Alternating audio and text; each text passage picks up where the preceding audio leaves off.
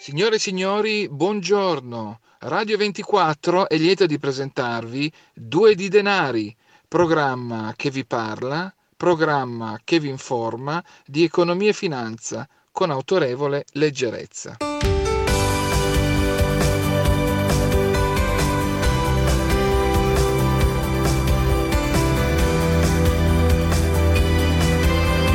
Due di denari, perché i nostri soldi sono una cosa seria di Deborah Rosciani e Mauro Meazza.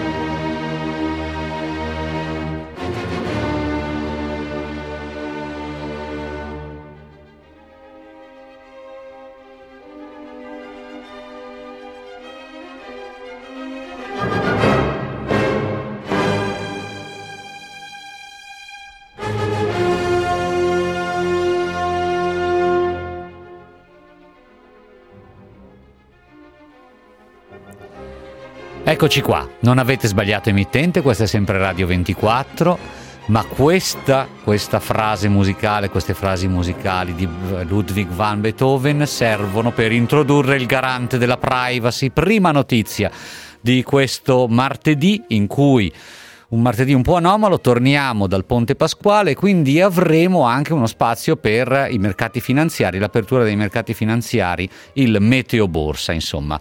Più avanti invece parleremo di un tema sempre caro a, a, tutti, a tutti noi, diciamo, il super bonus del 110%. Allora, io già vi ricordo, prima di annunciarvi la notizia che ci ha fatto scegliere insieme a Marco Lombardo questo attacco della quinta di Beethoven, Prima di leggervi questo vi ricordo i numeri di telefono utili per il super bonus 800 24 0024 per intervenire in diretta 349 238 6666 se volete mandare dei messaggi sms o via whatsapp. E adesso caro Pietro Lacorte veniamo alla notizia per cui abbiamo scomodato il grande fan Beethoven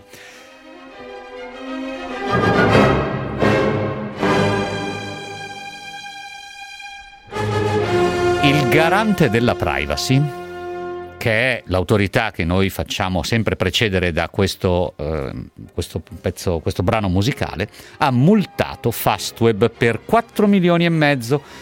Motivo? Telemarketing aggressivo chiamate pro- promozionali indesiderate e moleste. Venerdì 2 aprile il garante ha multato così Fastweb per 4 milioni e 500 mila euro per aver trattato in modo illecito i dati personali di milioni di utenti a fini di telemarketing. L'istruttoria, segnalano sempre dal garante, si è chiusa dopo centinaia di segnalazioni e reclami dei cittadini che lamentavano continue telefonate promozionali di servizi di telefonia e internet effettuate queste telefonate senza il loro consenso.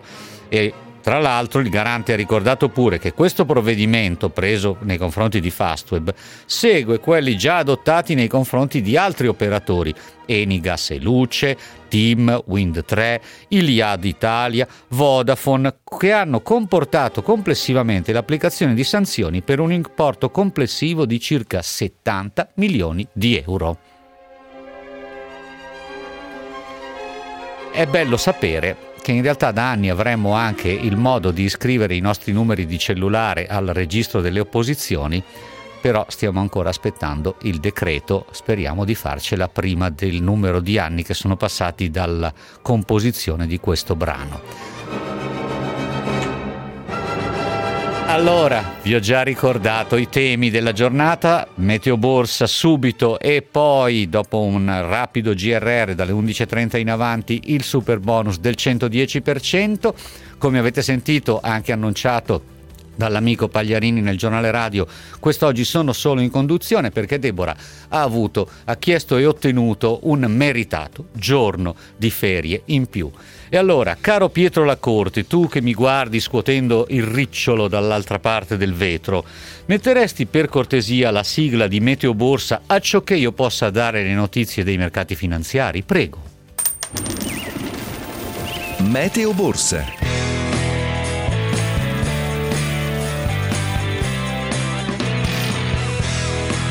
Meteo borsologo di questa mattina Carlo Aloisio, analista finanziario, voce nota agli ascoltatori di Due di Denari. Buongiorno, buongiorno dottor Aloisio. Buongiorno a voi e buongiorno ai radioascoltatori. Allora, veniamo da una chiusura di settimana assolutamente emozionante. Wall Street ha battuto l'ennesimo record, eh, Wall Street va bene, diciamo c'è una euforia pare generalizzata, insomma, per il mercato statunitense che sembra trascinare poi anche altri mercati. Questo, questo io lo, lo metto sempre lì così come tema, ad onta e quasi disinteressandosi di quello che può succedere nel mondo reale della pandemia o ad esempio della disoccupazione. Abbiamo proprio sentito, ascoltato poco fa, gli ultimi aggiornamenti sulla disoccupazione in Italia e sappiamo che purtroppo abbiamo di nuovo superato il limite del 10%, siamo al 10,2% con un tasso tra i giovani 15-24 anni del 31%. Quindi insomma dati dell'economia reale, almeno per quanto riguarda l'Italia, ma direi un po' tutto, tutta l'area europea, sicuramente non brillanti e invece mercati brillanti. Allora, tutto questo io glielo affido, ci dica lei che prospettive possiamo avere, come vede questa situazione e cosa potrebbe accadere in base agli appuntamenti più importanti di questi giorni per i mercati. Carlo Aloisio.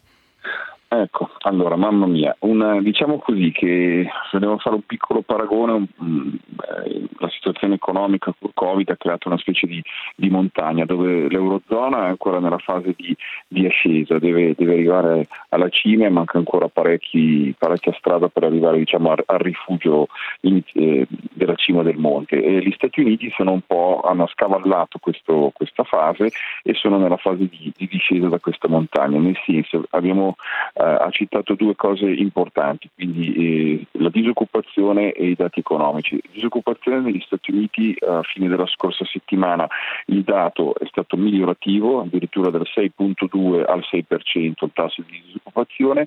Stamattina sono usciti questi dati eh, bruttissimi in Italia, un sentiment, un'attesa che era data intorno al 9%, è uscita invece a 10.2, ricordiamoci che sono ancora ben presenti tutti gli ammortizzatori sociali, il blocco delle, dei licenziamenti ed altro legati alla pandemia, quindi la situazione è un brutto dato da questo punto di vista considerando questi aspetti. Cioè dice Loisio è, un, è un dato diciamo anche più brutto di quello che ci dice perché in realtà ci lascia presagire sì. che una volta che venisse meno, per adesso fino a giugno siamo bloccati, venisse meno o anche in parte questo blocco di licenziamenti ecco che allora questo dato potrebbe ulteriormente peggiorare. Mi scusi, l'ho interrotta, ma eh, no, questi sono dati molto, molto eh... delicati che avremo, probabilmente analizzeremo anche domani nel corso della nostra mercoledì, sempre dedicato al lavoro. Prego.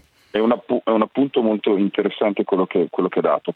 Mm, se vogliamo vedere eh, un aspetto, diciamo, una, un indice di positività in questo, in questo punto che abbiamo, che abbiamo, citato, è auspicabile che lo sblocco diciamo, eh, di questa situazione, quindi lo sblocco dei, dei, dei, licenziamenti, avvenga in un contesto in cui anche noi abbiamo superato questa vetta della montagna, quindi siamo in una fase di ripresa e la ripresa economica vada a diciamo, coprire questo, questo, gap, quindi nuovi occupati per ripresa di, di posti di lavoro, eh, vada un po' ad annullare appunto la situazione del, del blocco che abbiamo detto dei, dei licenziamenti investimenti, quindi eh, è brutto in questa, in questa, prospettiva, è brutto soprattutto se avvenisse lo sblocco in una situazione ancora di, di, piena crisi, ma mi sembra che tutti i governi, sia precedenti che anche questo, su questo punto di vista abbiano, abbiano lavorato abbastanza bene di concerto con, con, i sindacati e con le aziende della Confindustria.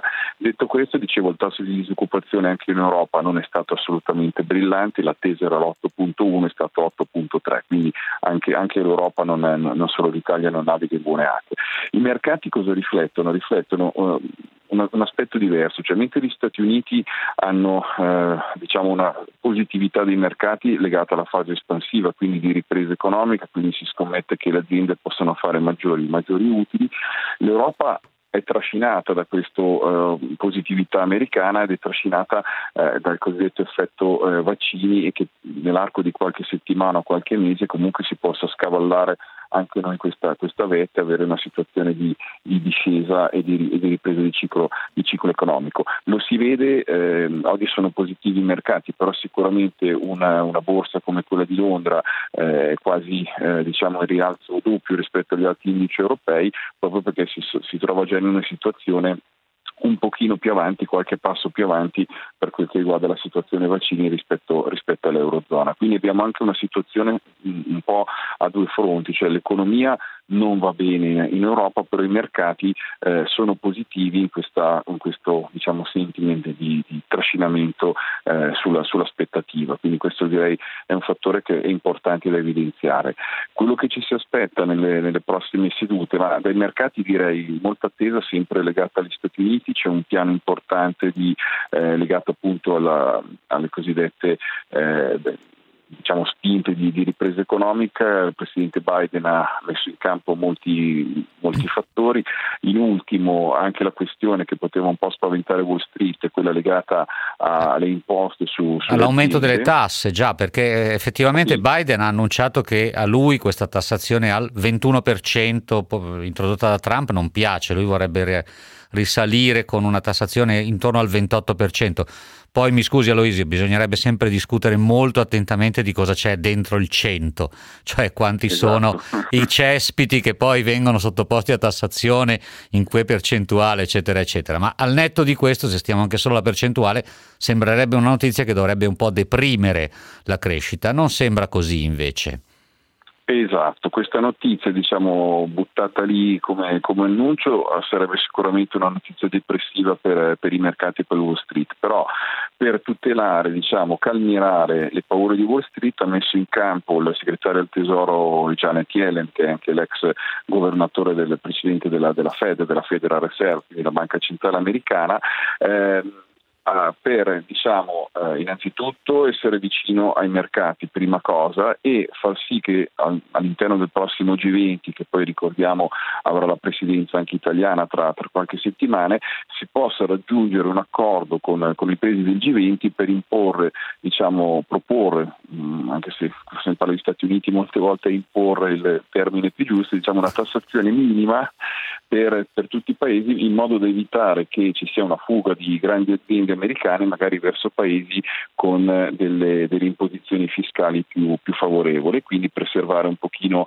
eh, la, la, questione. Questo ha diciamo, tranquillizzato Wall Street eh, da, da, questo punto di vista per, per, il momento. Poi vedremo quali saranno gli sviluppi perché chiaro stiamo parlando all'interno del G20, però sappiamo come le multinazionali poi possano trovare anche paesi situazioni fiscali eh, più vantaggiose anche al di fuori dei paesi del G20. Sì, non, non, è difficile poi andare a cercare qualche regime fiscale meno trasparente, più favorevole con delle percentuali dove il 21% sembra addirittura stellare, no? perché parliamo di esatto. valori infinitesimali. E poi ci sarebbe tutto il problema anche degli accordi, dei cosiddetti ruling che si possono fare tra le singole grandi corporate, le grandi aziende, eh, come ad esempio le web company e i singoli stati. Da noi si discute molto in Europa di quello concluso nel, con l'Irlanda, quelli conclusi con l'Olanda, eccetera. Tutti aspetti che proprio da G20 questi. Va bene, noi ringraziamo Carlo Aloisio, analista finanziario, per averci collegato alle situazioni dell'economia reale e dei mercati. Buona giornata, dottor Aloisio. Grazie a voi e buona settimana, arrivederci. E passiamo a questo punto a un rapido ma incisivo giornale radio del risparmio. Amore, i soldi. A kiss on the hand may be quite continental, but diamonds are a girl's best friend. A kiss may be grand but won't pay the rental on your humble flat or help you at the automat. Ma diciamo che Marilyn Monroe ci sta sempre bene, secondo me. Non so se anche Marco Lombardo dall'altra parte del vetro è d'accordo, vedo che annuisce. Allora, perché abbiamo cominciato il nostro giornale radio con eh, Marilyn Monroe e i diamanti? Perché parliamo di diamanti, una vicenda, come sapete, che si trascina da anni c'è un aggiornamento che riguarda il banco BPM. Banco BPM ha rimborsato 257 milioni ai clienti, i clienti ne avevano chiesto complessivamente 500, la Procura, aspetto molto importante di questa notizia, ha chiuso le indagini sulla presunta truffa, ricorderete appunto questa iniziativa della Procura di Milano perché eh, sulla vicenda della vendita dei diamanti da investimento in banca c'erano anche sospetti di truffa. La Procura ha chiuso le indagini.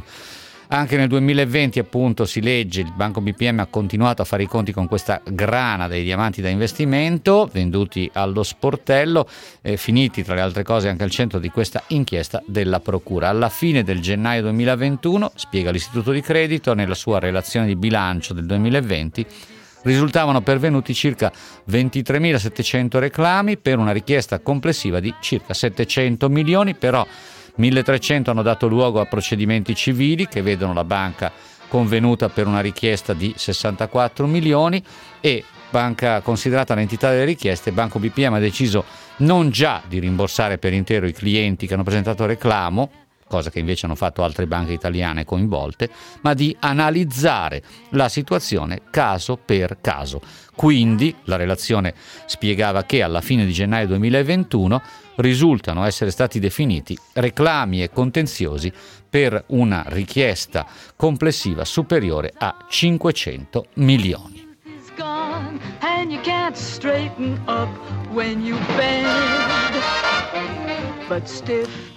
Ah sì, lasciamo un po' di questa orchestra nordamericana questa grande orchestra nordamericana perché devo parlare un po' di fisco e allora vabbè mi serve tenermi un po' su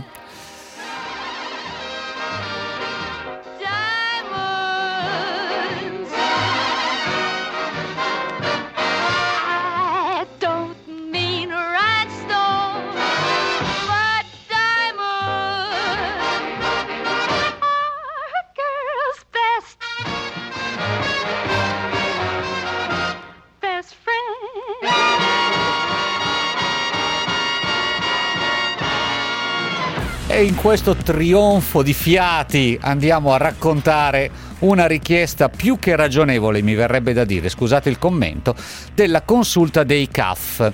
Allora, come sapete, dal 2020 per poter avere la detrazione del 19% eh, bisogna avere i pagamenti tracciabili, cioè non sono più ammessi certi tipi di pagamento in contante. Però, però la Consulta Nazionale dei CAF, dei centri di assistenza fiscale, ha scritto una lettera al Ministro dell'Economia, Daniele Franco, e, eh, chiedendo che per il solo 2020, solo per l'anno scorso, questa, eh, questo obbligo di pagamenti tracciabili per avere poi il diritto alla detrazione sia sospeso. Chiede una deroga sostanzialmente perché? Perché eh, spiega la consulta dei CAF, guardi signor Ministro, molte persone, anche a causa del fatto che era il primo anno che si era introdotto questo obbligo. E molte persone non lo sapevano, molte persone hanno continuato a fare pagamenti in contanti per le spese interessate e, segnala soprattutto la consulta dei CAF, si tratta di contribuenti appartenenti alle fasce più deboli, i quali per ragioni anagrafiche, per ragioni culturali, sono meno abituate all'utilizzo della moneta elettronica. Allora, Angileri, era stato anche nostro ospite qualche giorno fa, proprio a due di denari, spiega nella, in questa lettera privare queste persone della possibilità di sfruttare le detrazioni sarebbe ingiusto, soprattutto in questo momento storico. D'altra parte l'obbligo era stato introdotto con la legge di bilancio di fine 2019 e chi poteva immaginare che poi il 2020 sarebbe stato quell'anno orribile che poi si è rivelato. Purtroppo non abbiamo, non possiamo rimettere nuovamente Marilyn Monroe, però insomma un'altra notizia fiscale ce l'ho ed è la fattura elettronica, croce e delizia di tutti noi ormai da tempo. L'Italia sta chiedendo, sta per chiedere una proroga, eh, cioè di estendere l'utilizzo della fattura elettronica fino al 2024 perché questo utilizzo della fattura elettronica discende, oramai forse non ce lo ricordiamo neanche più perché abbiamo abbastanza interiorizzato l'obbligo, discende da una eh, richiesta europea, abbiamo presentato un'opportuna richiesta, abbiamo applicato le norme europee con una estensione anche maggiore, scopo lotta all'evasione. A questo punto però la nostra richiesta scadrebbe a fine di quest'anno, fine 2021. Allora, come si legge sul Sole 24 ore di oggi, Marco Mobili e Giovanni Parente ci spiegano che l'Italia punta a portare a casa il via libera della UE per altri tre anni rispetto a questo obbligo di inviare telematicamente tutte le fatture tra privati sia nelle operazioni con, con, i consumatori finali sia nelle operazioni tra partite IVA. Quindi allargare l'autorizzazione che scade il 31 dicembre 2021, portarla fino al termine del 2024. Attenzione, poi l'idea è quella di estendere a un milione e mezzo di lavoratori autonomi, di professionisti, di ditte individuali che si trovano nel regime cosiddetto forfettario, che è quella flat tax che sta al 15% per qualcuno se all'inizio dell'attività al 5%, estendere la fatturazione elettronica anche a questi soggetti, quindi verrebbero inclusi nella cerchia degli obbligati alla fattura elettronica. Del resto però questi soggetti se poi lavorano con la pubblica amministrazione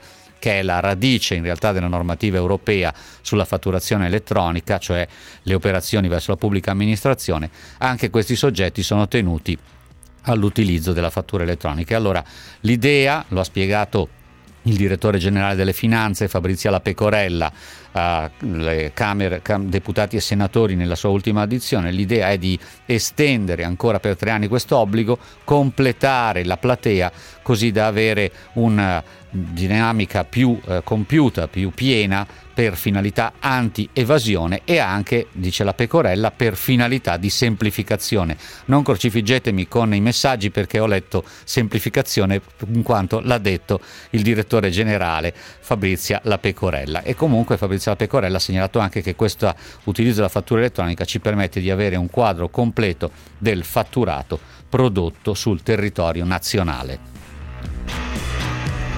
Ultima notizia prima del nostro sportello reclami, Sole 24 ore di oggi trovate anche delle anticipazioni di Laura Serafini per quanto riguarda una possibile estensione della moratoria dei mutui verrebbe prorogata però probabilmente solo la quota capitale e non gli interessi, quindi si potrebbe richiedere la sospensione per più mesi, ma bisognerà vedere se integralmente oppure no. Ci si sta lavorando, una prima riunione si è già tenuta prima di eh, Pasqua e eh, in questi giorni si dovrebbe definire il tutto in un provvedimento che deve prendere corpo entro il mese di aprile, un nuovo decreto eh, sostegni.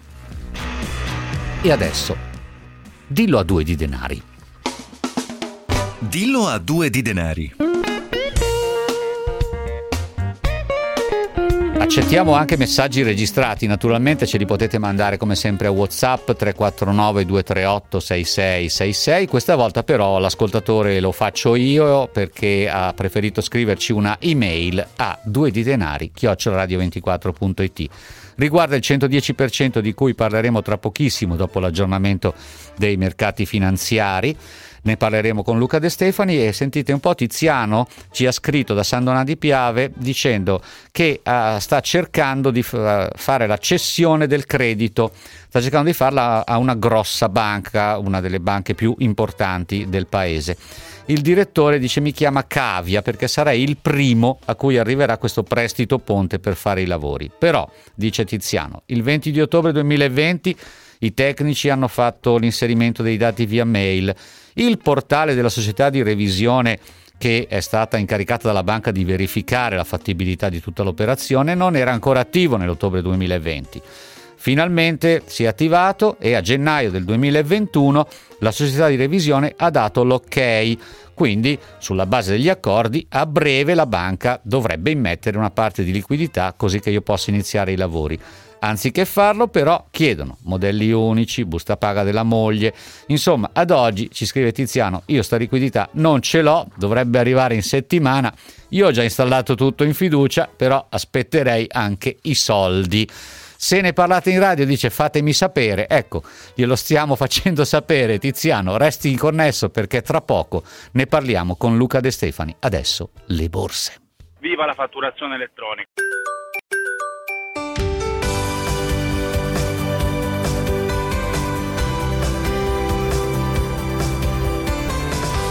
Due di denari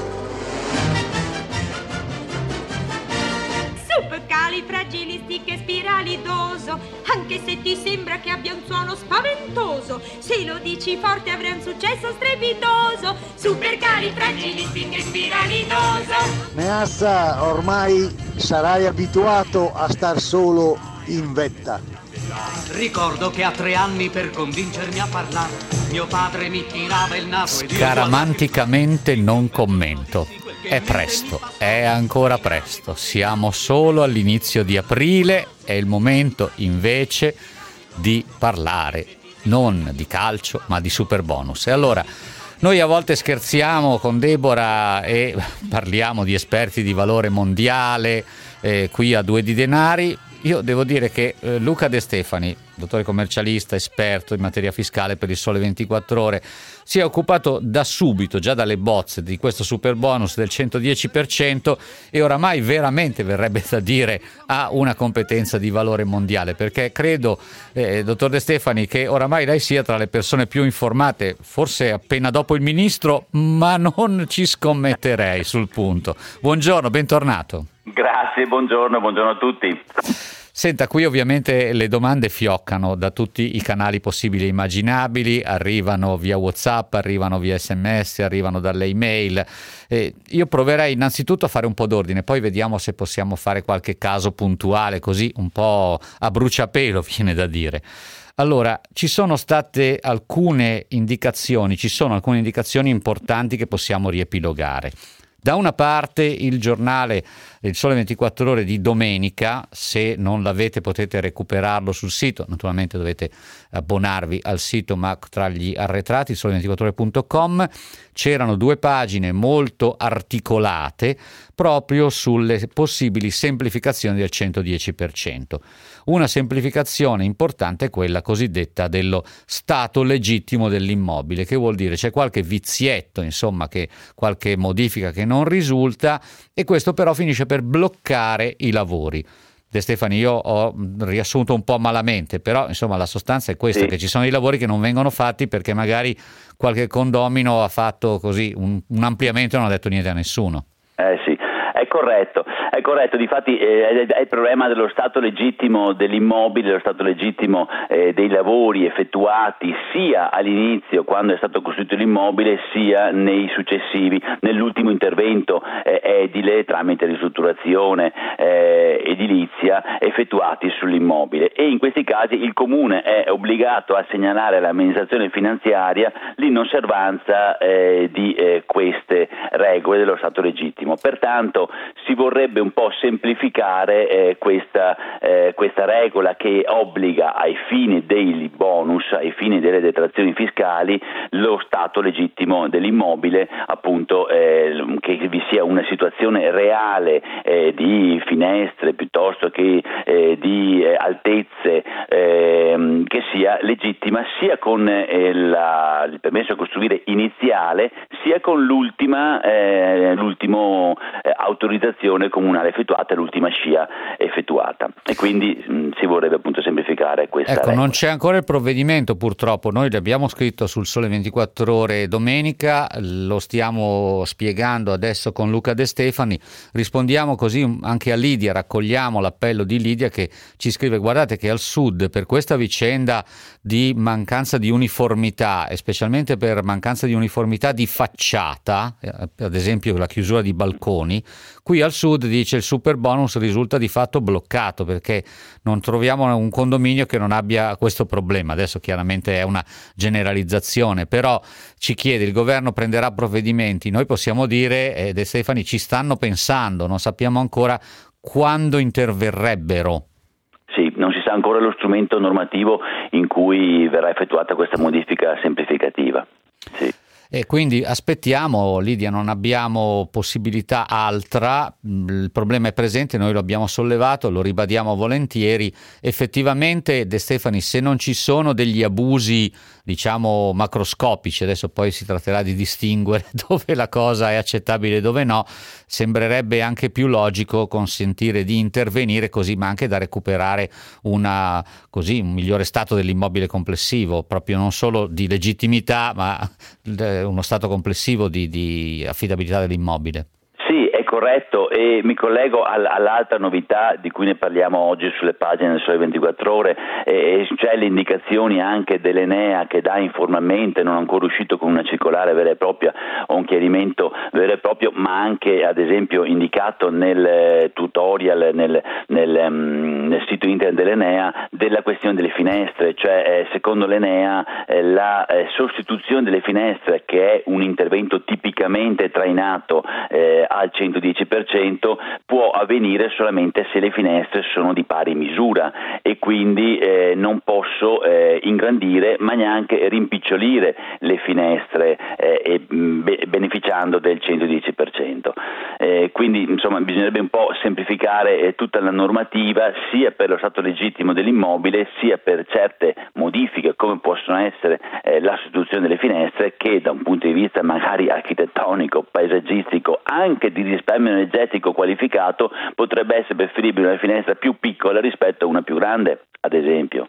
Ecco, tra l'altro eh, ha fatto bene ad agganciarsi a questo, io non ho davanti la, la, pagina in questo momento, però la vedevo stamattina, mi sembra di capire che poi sia solo l'Enea che sì. va a, mh, mm, così, come dire, a, a disquisire sulla non eh, modificabilità delle finestre, cioè sì. a giudizio dell'Enea le finestre devono restare quelle che erano, cioè si intende sì. naturalmente non come infissi, ma come ingombro, come ampiezza della finestra, non si possono impicciolire, allargare, eccetera. E così mi pare pure i portoni fanno discussione anche su quello. Sì. È corretto, è corretto. Se ricordiamo la norma istitutiva del bonus, dell'eco bonus, parlava addirittura di installazione di finestre, quindi non parlava di sostituzione. Poi un decreto attuativo l'ha fatto legittimamente, ha parlato di sostituzione, ma mai l'Agenzia delle Entrate è andata a eh, disquisire appunto sulla grandezza della nuova finestra rispetto a quella precedente. Invece secondo eh, l'Enea, secondo delle eh, risposte informali che dà ai contribuenti, contribuenti a domande specifiche effettuate eh, nel sito dell'Enea, ma anche eh, in maniera un po' più blanda eh, tramite Virgilio che è l'assistente tutorial eh, all'interno del sito dell'Enea, vengono date queste indicazioni di mantenere le stesse misure delle finestre, quindi non si possono né ingrandire ma neanche eh, per assurdo rimpicciolire. Oh, c'è una, un ascoltatore che insiste su questa cosa della difformità, eh, De Stefani, Lo, ne do lettura perché mi pare che abbiamo colto nel segno in qualche modo, sia con, come quotidiano, come Sole 24 Ore, e sia anche evocandolo in trasmissione oggi. Dice, guardate che nella mia esperienza, immagino che sia, ah, è un architetto, ce lo specifica, è Graziano, eh, architetto, mi scusi Graziano, non avevo letto fino in fondo il messaggio, dice questo architetto, nella mia esperienza l'80% del nostro patrimonio edilizio, eh, sembra una percentuale altissima, ha problemi di legittimità perché qualche volta questo è anche ad insaputa dei proprietari, perché le pratiche sono state fatte in epoche estremamente lassiste su queste tematiche. De Stefani, lei ha la percezione che effettivamente questo problema di stato legittimo degli immobili sia così diffuso, sia un problema addirittura, dice questo ascoltatore, che riguarda 8 edifici su 10? Abbastanza, diciamo che in certi condomini, veramente certi condomini rinunciano al 110% proprio perché hanno fatto magari dei lavori, eh, magari in parti comuni condominiali, nel caso specifico dei condomini, che, che non sono in regola con le SCIA, le CILA eh, presentate a suo tempo. Quindi sicuramente è una problematica. È comprensibile che lo Stato voglia agevolare gli immobili eh, che eh, siano stati costruiti correttamente in base alle autorizzazioni comunali, perché oggi parlare di condoni è, è sempre eh, negativo, cioè, però è anche vero che o si fa un, un condono, magari non di quelli importanti per eh, abusi importanti, ma per eh, abusi lievi, eh, oppure eh, bisognerebbe porre rimedio a questa problematica del 110% perché sta bloccando moltissimi lavori di ristrutturazione eh, che potrebbero veramente migliorare l'efficientamento energetico, perché lo scopo principale, ricordiamolo, è sempre quello di migliorare da un punto di vista sia estetico sicuramente, perché il nuovo è sempre bello, ma soprattutto da un punto di vista di risparmio energetico qualificato degli edifici che consentono un, una riduzione della bolletta energetica nazionale.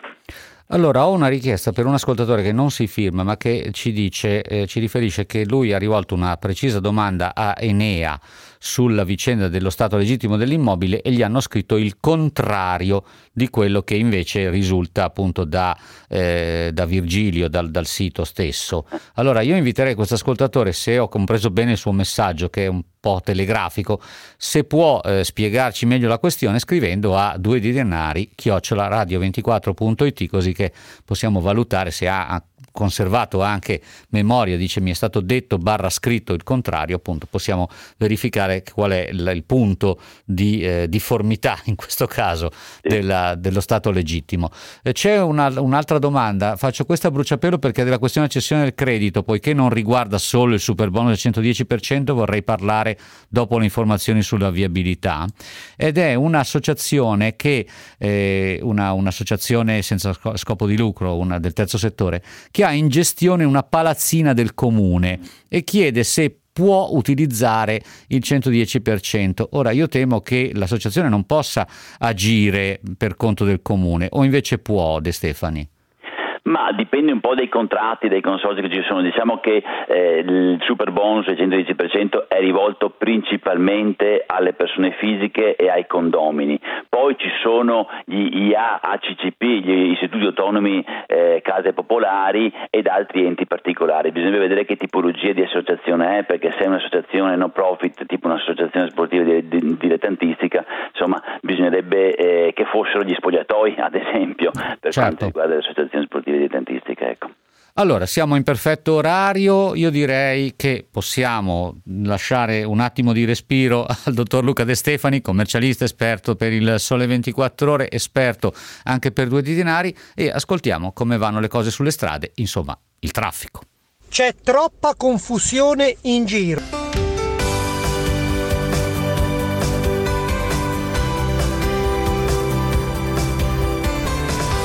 Due di denari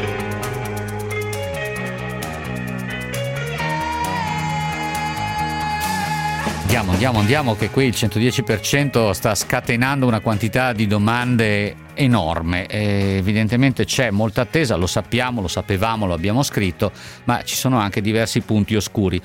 Eh, vorrei parlare, l'ho promesso, di cessione del credito, però visto che ci ha telefonato Isabella dalla provincia di Piacenza con una domanda molto puntuale, che immagino riguardi anche altri ascoltatori, così eh, sbirciando qua e là tra i messaggi WhatsApp, darei subito la parola a Isabella. Buongiorno Isabella.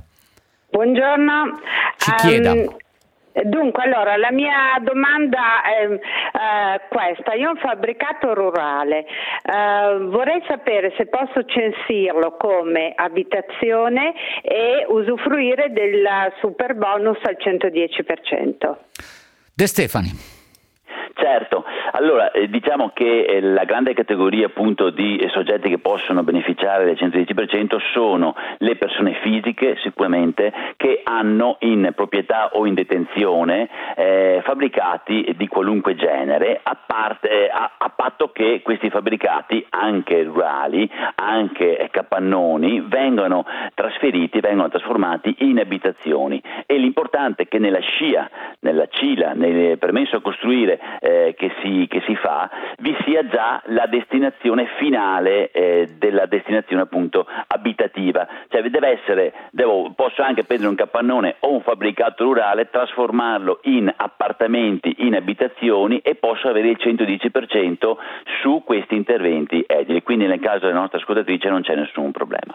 C'è anche il caso di un ascoltatore che ci ha scritto su WhatsApp due particelle catastali, possiede due particelle catastali sì. su un casolare unifamiliare, chiede se può fare il 110%.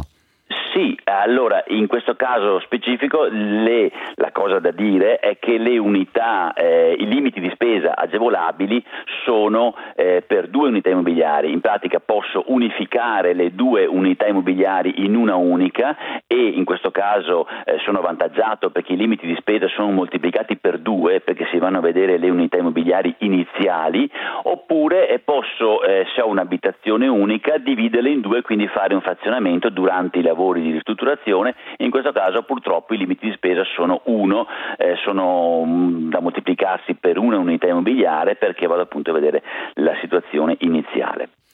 Gianni da Treviso torna sullo stato legittimo dell'immobile. e, eh, qui è il vaso di Pandora, De Stefani l'ha già capito che Eh, questo sì. sarà il, il motivo ricorrente del- probabilmente di questo mese di aprile.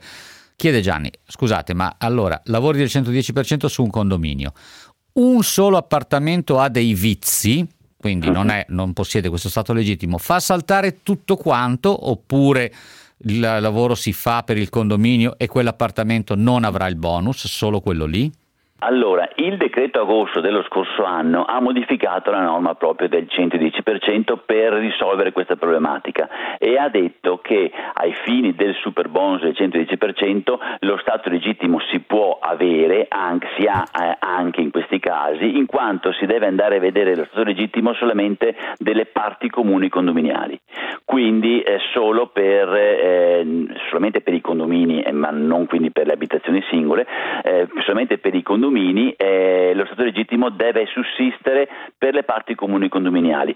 Segnalo sul tema una eh, risoluzione di cui abbiamo scritto la settimana scorsa sulle pagine del Sole 24 Ore della direzione regionale dell'Emilia Romagna che eh, parla però anche di finestre perché eh, dice che le finestre, secondo questa risoluzione, anzi diciamo la- eh, l'istante dice le finestre secondo me sono parti comuni condominiali, quindi eh, bisogna andare a vedere per capire se c'è lo stato legittimo anche la eh, conformità eh, delle finestre. L'Agenzia Entrate non eh, conferma in maniera precisa questa eh, interpretazione del- dell'istante, cioè non va a confermare che le finestre sono parti comuni condominiali, ma eh, dice eh, confermo quanto indicato dall'istante e confermo che si va a vedere le parti comuni condominiali e, e basta per lo stato legittimo. Però diciamo che lascia qualche dubbio, cioè nel senso che eh, sembra di capire da questa risoluzione che anche le finestre sono parti comuni condominiali e quindi vanno verificate anche le finestre da un punto di vista di stato legittimo, cosa che insomma eh, non sarebbe così, così corretta. Ecco. Comunque in generale diciamo che la norma è chiara nel dire per i condomini vedo solamente lo stato legittimo delle parti comuni condominiali. Allora, vediamo, anzi ascoltiamo, scusate, cosa ci vuole chiedere Giancarlo da Genova, se ce l'abbiamo, Marco Lombardo puntualissimo. Ecco Giancarlo, buongiorno. Buongiorno, buongiorno a tutti e grazie per quello che ci dite. Ci chieda, ci chieda. Io lo so, ecco, la, la domanda è questa, una casa bifamiliare intestata, cointestata a mia mamma e a mia sorella, due appartamenti accatastati, Sì. ma appunto cointestati. Allora ci- eh, l'architetto mh, pare che ci abbia detto che dovrebbe essere possibile farlo perché è configurato come un condominio fondamentalmente, Mm, avendo separate Mm. alcune utenze. Cioè le utenze sono separate. Sentiamo allora cosa ci spiega Luca De Stefani. Corretto. Eh, diciamo che siamo nella situazione del cosiddetto unico proprietario. Unico proprietario perché entrambe le due unità immobiliari della bifamiliare sono cointestate e quindi siamo nell'unico proprietario. Eh, con il decreto agosto è stato detto che eh, anche gli unici proprietari, anche appunto in questo caso come che sono co- cointestati, possono beneficiare del 110% se sono proprietari eh, di edifici composti fino a quattro unità immobiliari. Quindi nel caso specifico abbiamo due unità immobiliari, sono sotto le quattro e quindi considero- li considero come fossero un condominio e, e quindi non c'è nessun problema per avere il bonus. Allora, la domanda invece che ci vuole fare Simone, se capisco bene dall'appunto datoci dal puntualissimo centralino, riguarda proprio la cessione del credito di cui volevo parlare in questi ultimi cinque minuti. Simone, buongiorno. Buona giornata a voi. Ci chieda Simone. Beh, io ho un problema. Di solito quando ti lasciano case e ti dicono questo è il patrimonio di famiglia, lo- te lo erediti, è un vantaggio. Sì. Nel mio caso no. Ho già una prima casa, ehm, ho ereditato quella di miei su un altro condominio Sì. e c'è una terza casa che purtroppo sta arrivando. Il problema è cessione del credito. Come farò, visto che già due condomini su tre hanno aderito al 110% e nei prossimi anni, quindi nei prossimi mesi, partono i lavori. Come farò nei prossimi cinque anni essendo dipendente pubblico, avendo uno stipendio, quello che è, a scaricarmi questa cessione del credito e a rientrare eventualmente di qualche costo. Cioè lei vorrebbe cedere il credito perché dice io non avrò mai la cosiddetta capienza, non pago abbastanza non IRPEF. E come condomini abbiamo deciso di aderire a una ESCO in entrambi i condomini. Certo. Caricando, facendosi carico la ESCO, io come farò poi a cedere questo credito e a rientrare eventualmente dei costi? Allora, sentiamo eh, De Stefani, vogliamo dare una prima risposta a Simone e poi riepiloghiamo la questione cessione del credito sconto in fattura? Ma diciamo che la problematica del recupero del credito nella propria dichiarazione di redditi si ha proprio se non c'è la cessione del credito, quindi mi mantengo il credito nella mia dichiarazione di redditi per 5 anni, lo divido in 5 anni, oppure se faccio i bonifici con l'amministratore di condominio fa il bonifico il prossimo anno abbiamo la divisione in 4 anni e quindi con ancora più rischio di perdere il credito, ma se faccio una cessione del credito o uno sconto in fattura trasferisco proprio il rischio di perdere il credito eh, proprio per incapienza al fornitore o al cessionario. Quindi secondo me l'ascoltatore da, mi sembra di capire che appunto ha la possibilità di fare questa cessione del credito o in ambito condominiale, ma se il condominio non approva la cessione del credito perché ognuno vuole tenersi il suo credito, lui può comunque eh, effettuare la gestione del credito autonomamente ad una banca o, o alla ESCO stessa o da, ad un altro soggetto, anche ad un commercialista, ad esempio, e, e, quindi può trasferire appunto il credito a terzi. Ricordiamolo che a differenza dei vecchi crediti d'imposta che vengono ceduti, anche il cessionario, chi, il, ehm, il, chi, chi, riceve questo credito, quindi il fornitore piuttosto che la, che la banca, piuttosto che il commercialista, se non ha crediti, se non ha debiti d'imposta sufficienti, negli anni, nei 4-5 anni, può perdere questo credito d'imposta. Ecco. Certo, in realtà però questo mi interessava anche ricordare una cosa, perché noi ne stiamo parlando eh, eh, perché oggi parliamo di 110%, ma questa cessione del credito o sconto in fattura è possibile per tutti i lavori di ristrutturazione, se non dico una bestialità fiscale, De? Per, per, per, molti, per moltissimi. Ecco, già, eh, già ho sì, sbagliato, sì, non per no, tutti. Beh, allora, no. non, tutti, non tutti i lavori di ristrutturazione possono godere, possono usufruire la cessione del credito a una banca o a chi fa i lavori o lo sconto in fattura. Certo. Eh, allora, esempio, scusi, l'ho interrotta, ma non volevo no, diffondere cose sbagliate.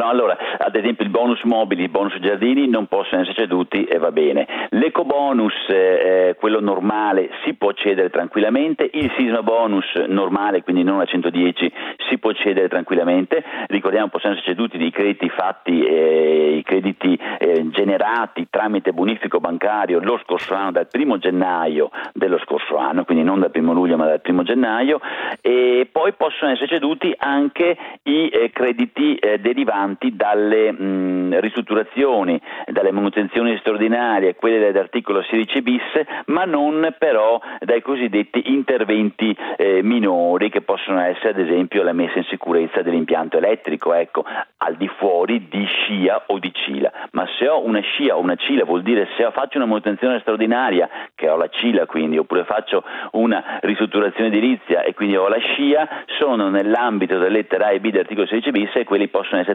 tranquillamente cedute eh, a terzi.